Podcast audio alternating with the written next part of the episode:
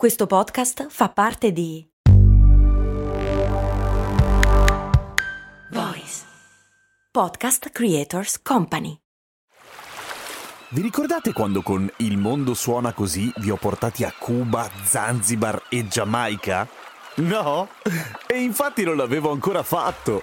Per fortuna è uscita la nuova stagione di Il mondo suona così, il podcast di viaggi dove vi porto in giro per il pianeta tirandovi per le orecchie. Nel senso che sei arrabbiato? Ma no, nel senso dei suoni, capito? Orecchie, udito. Ah, ho capito. Sei simpatico.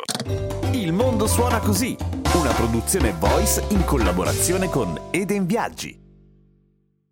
Qualcuno mi ha chiesto su Patreon che cos'è il mal di testa e perché ci fa così tanto male. Beh, ci fa tanto male perché si chiama mal di testa, ma la verità è che ho un grandissimo mal di testa in questo momento e quella puntata è molto bella ma molto complessa, per cui non ti rispondo oggi. Oggi parliamo del narvalo. Cose, cose molto umane. Cose molto umane.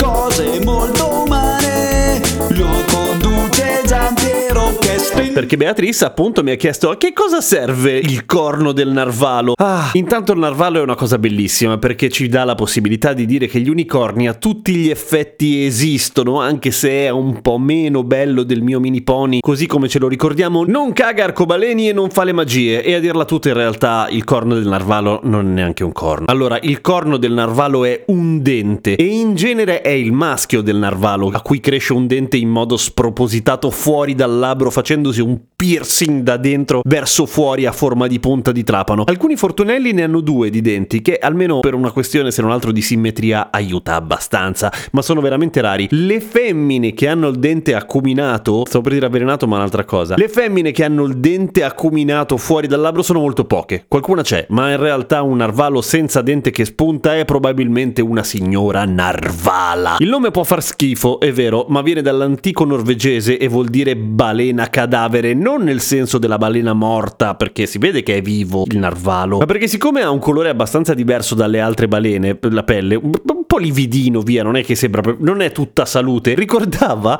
ai norvegesi che sono dei cuor contenti i cadaveri dei marinai quando venivano rinvenuti in mezzo alle onde, gonfi e lividi.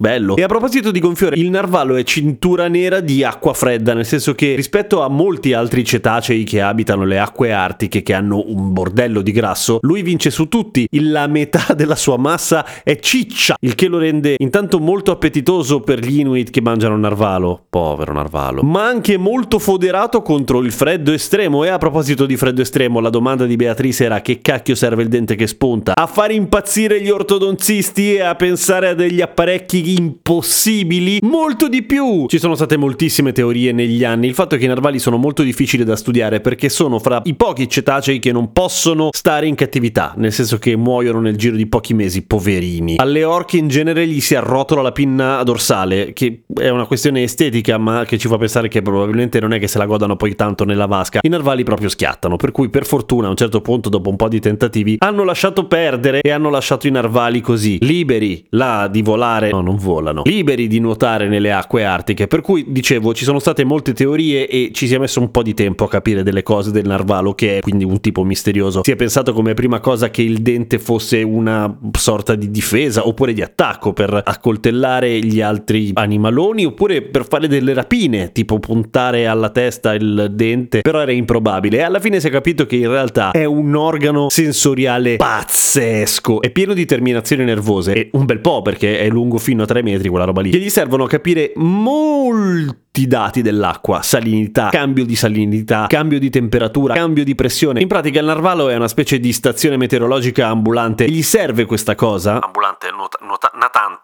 natante. Gli serve questa cosa perché spesso si ritrova a infilarsi nei canali stretti fra ghiaccio e ghiaccio e deve capire quando si sta per ghiacciare tutto quanto e lui rimane intrappolato e muore come? Male, ovviamente. Non è che gli piacciono gli sport estremi, lo fa perché insegue le prede, in particolare in questi canali, per cui deve essere, come dire, up to date su tutto quello che gli capita intorno e per cui come farlo se non con un bel dente lungo? Ognuno sceglie un po' il proprio metodo. C'è chi usa lo smartwatch, chi usa i denti. Bravo Narvalo che usi i denti e sei originale e non sei schiavo delle multinazionali della tecnologia. E prima di salutarvi vi ricordo una cosa, di iscrivervi... No, quello ve lo dico dopo. Il Narvalo è sì un cetaceo naturalmente, ma è stretto parente fra tutti i cetacei del beluga, che ha un nome molto esotico e molto tropicale, però il beluga in realtà sta nelle acque molto molto molto fredde e ha una percentuale di ciccia un po' inferiore al narvalo, ma comunque piuttosto alta. Iscrivetevi a patreon.com slash cose molto umane, sostenete cose molto umane, oppure seguitemi su Instagram Radio Kesten, oppure comprate le magliette di cose molto umane, oppure fate quello che vi pare. Chi sono io per dirvi che cosa dovete fare? Boh, f- alzatevi, fate la giravolta, fatela un'altra volta, date un bacio a chi vuoi tu. A domani con cose molto umane.